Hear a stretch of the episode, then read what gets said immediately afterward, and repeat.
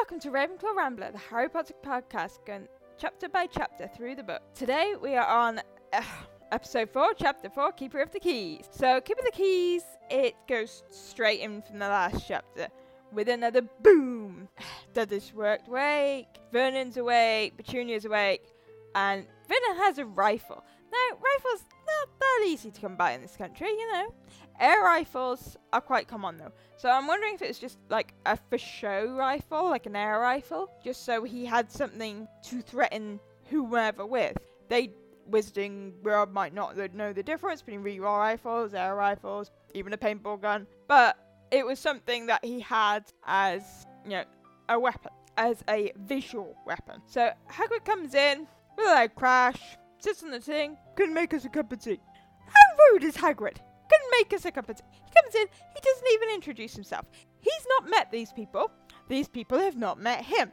Yes, he's met Harry. Harry was a baby. Harry doesn't remember. Seriously, it's just like, oh, couldn't have a cup of tea. Wouldn't ki- wouldn't mind for something stronger. Well, no. Hagrid his just goes about this completely the wrong way. He does not get the Dursleys on his side in this introduction. Yeah, so Dudley runs off. Harry's there. Oh, you look like your parents. I don't know why I did that accent. That was an awful accent. you look a lot like your dad, but you've got your mum's eyes. So th- that is nice because it's clearly stated that you know the Dursleys don't have any pictures of Harry's parents around the house or anything else. So he does get that little connection to his family through that. But I still don't like Hagrid here. I mean, he literally comes in, don't know who, never met the Dursleys, demands a cup of tea or something stronger, uh, sits, makes himself at home, sits down. Vernon Dursley, not surprisingly, a little afraid of this guy. He's a giant. We've had him described before. He's got wild hair, beard, reaches the top of the ceiling. He's a big guy. Vernon's kind of afraid of this guy, clearly. And then, what does Hagrid do? Oh, shut up, Dursley, you great prune. Yeah, that's helpful. Really making friends there, Hagrid. So, he, yep, he brings a cake. Nice. It's midnight. You couldn't have called in the morning? So, don't get it. But he does eventually introduce himself. Rubeus Hagrid, keeper of keys and grounds at Hogwarts. What's the point of a keeper of keys? They do magic. They clearly can lock a door with magic. They do lock a door with magic. When do we ever see Hagrid with a key? What is the point? Grounds? Yes, I can understand. He does maintenance, he grows pumpkins, whatever. Keeper of keys? Don't get it. However, I love the title. Because in my job, there's lots of keys. And occasionally, people ask me for keys, like the electrician today. And so, I am the keeper of the keys. That is not my job. That is not my job title. However, I just love the thought of it. Because, you know, keeper of the keys, it sounds great, doesn't it? Pointless in Harry Potter, lovely to me. Keeper of the key. I don't see the point of it, like I say. But then he goes in and says about Hogwarts. And we get the lovely rant by Petunia. Petunia's rant is interesting, to say the least. I wonder if Petunia has this rant. Well, obviously, it's been waiting inside her for the last 10 years, possibly longer. And, but looking back on it, is it a rant of bitterness that she didn't have magic? Or is it a rant of bitterness that because of magic, she lost pretty much everything. Um, she lost her friendship with her sister. She lost her relationship, sisterly relationship with her sister. In the end, her sister got killed. So she did lose everything that she had with Lily because of magic. So it's an understandable rant. She doesn't want Harry to go to Hogwarts because Lily went to Hogwarts and then died. So she might not particularly, I don't want to say care about Harry, she does in her way care about Harry, but she doesn't want the same thing to happen to him, I don't think. I don't think she wants him to die because of magic. And that's quite an obvious thing. She doesn't. She ends up saying her sister's a freak, abnormal, which might well be true to her. I think she's more if my sister didn't have magic, she wouldn't have gone to Hogwarts. She would have gone to the local school with me, and she would still be alive and with a nicer guy than James Potter. Well, maybe not that last bit, who knows? But you get the point. Then the blown up. No, I don't really get blown up. Uh, because we've we've seen often that the killing curse just kills. It doesn't blow somebody up, it just kills them. So is it the magical backlash of the spell not working on Harry that caused the house to blow up essentially? Because Hagrid does say it's kind of ruins and everything else. So does that cause the blow up? I mean, I get why she said car crash too, because you could tell the people something, right? You can't just say, "Oh, she died, she got killed by a madman via magic." You know, you can't really say that, can you? you can't say that to Muggle school teachers. They're not gonna believe you. They're just gonna think you're crazy. I mean, they probably think she's crazy anyway. She had to tell them something. Car crash, nice, easy to remember explanation.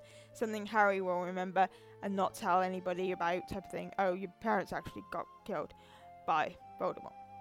Yeah, no. Your parents died in a car crash.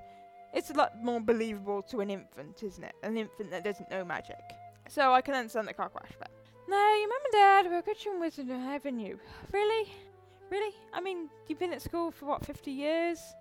And you're saying, you know, Lily and James are that good? Head boy and girl?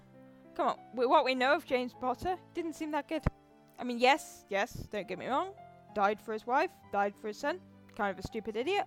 But he wasn't that of a good person while he was at school. Or he was good in relation to Lupin, but if you look at like Snape and the Slytherins, he wasn't so good.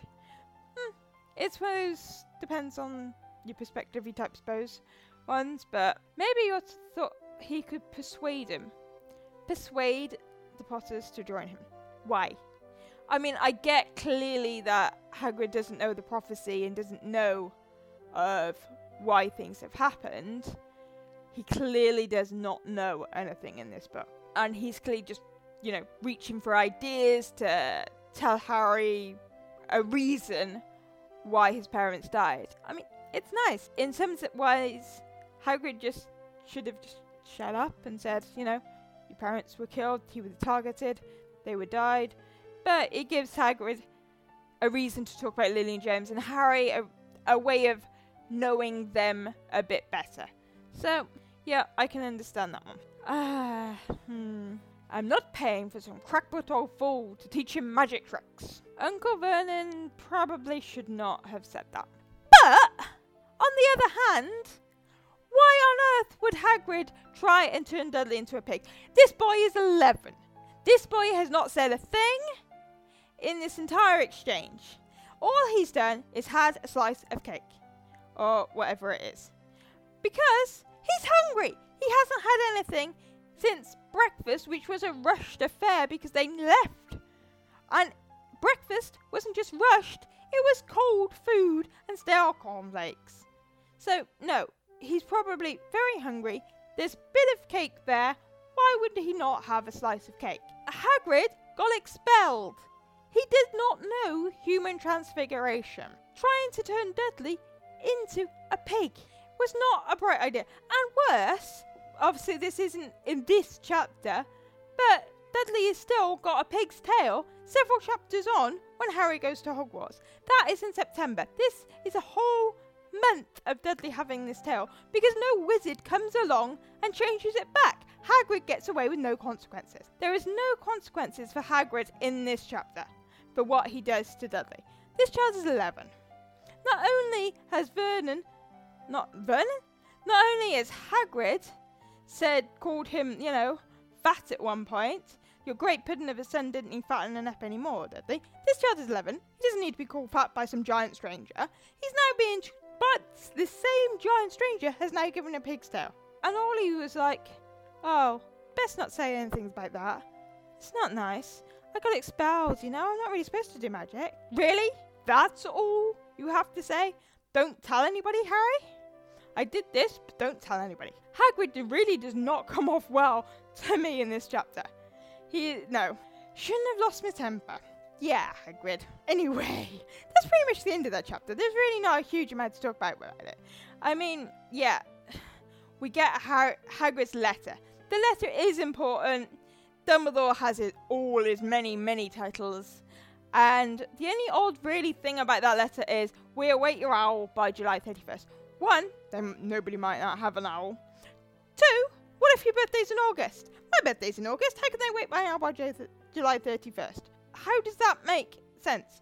I mean, I get that these letters have been coming a little while before Harry's birthday, but we're talking maybe a week, a week for somebody to, you know, and so my birthday is middle of August, so yep, still wouldn't have got my owl yet, and they wait my owl by tomorrow because I'm recording on the 30th of July. So this, yeah, no, doesn't make sense unless because these letters to me seem, you know, they just changed the name type of thing. So maybe they changed the name and the date. The date matches your 11th birthday. Who knows? That's still only a week. I get that those who get this letter are probably expecting this letter. So it's ones that have got a parent or both parents that have gone to Hogwarts already. Muggleborns, I believe, get a visit because I think Hermione mentions Prof- Professor McGonagall telling her, yeah, it's very like. I'm, I'm hoping the date changes and that, you know, if you're born in August and you're a Muggleborn or somebody, you know, getting a letter, it doesn't say July 31st. I hope that it's just. What if you don't have an owl? I suppose if you've got a parent that has magic, does magic, you can go to the owl office. There's got to be one Diagon Alley, right? So, that it would be that, I suppose. but yeah, July 31st is tomorrow, so I figured, you know, this recording has to be done by July 30th. Um, talking of recordings, obviously this is a lot later than my last recordings, so I've decided that every every week was too much. Um, I'm back at work. I'm working six days a week. It's a lot harder to record and find time to record. It's not the, even the recording part; it's the editing part, which I know it doesn't seem like I edit at on these, but I do, and that takes longer than it does to actually record. So they're going to be pretty much every two weeks, hopefully, from now on.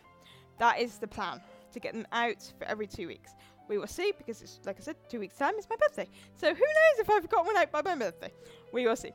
Anyway, uh, that's it for this episode. Thank you for listening. This has been Ravenclaw Rambler, and we will be doing chapter five Diagon Alley next time. Thank you very much.